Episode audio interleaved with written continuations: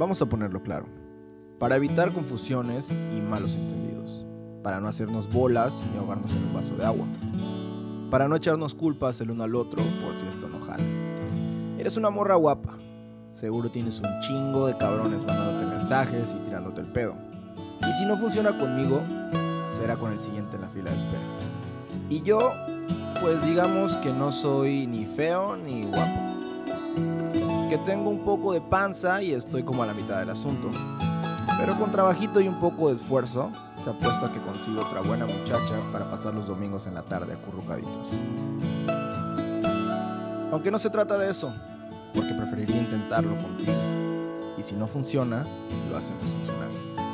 Porque ya no quiero estar haciendo historias en labios diferentes. Mejor escribo un libro completo en los tuyos. Y así nos vamos pretendiendo que no pretendemos la gran cosa.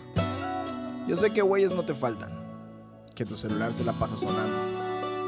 Pero permíteme ser quien conozca cómo te gusta el café, tu color favorito y lo que querías ser de niña. Porque siempre habrá un chingo de vatos que te tengan ganas. Pero un tipo que quiere escuchar las historias de las cicatrices en tus rodillas, de la primera vez que se te quemó el arroz, o de cuando reíste hasta que te dolió la panza, no tanto. Por eso, concédeme hacer eso. Emanuel Zavala. Un libro completo.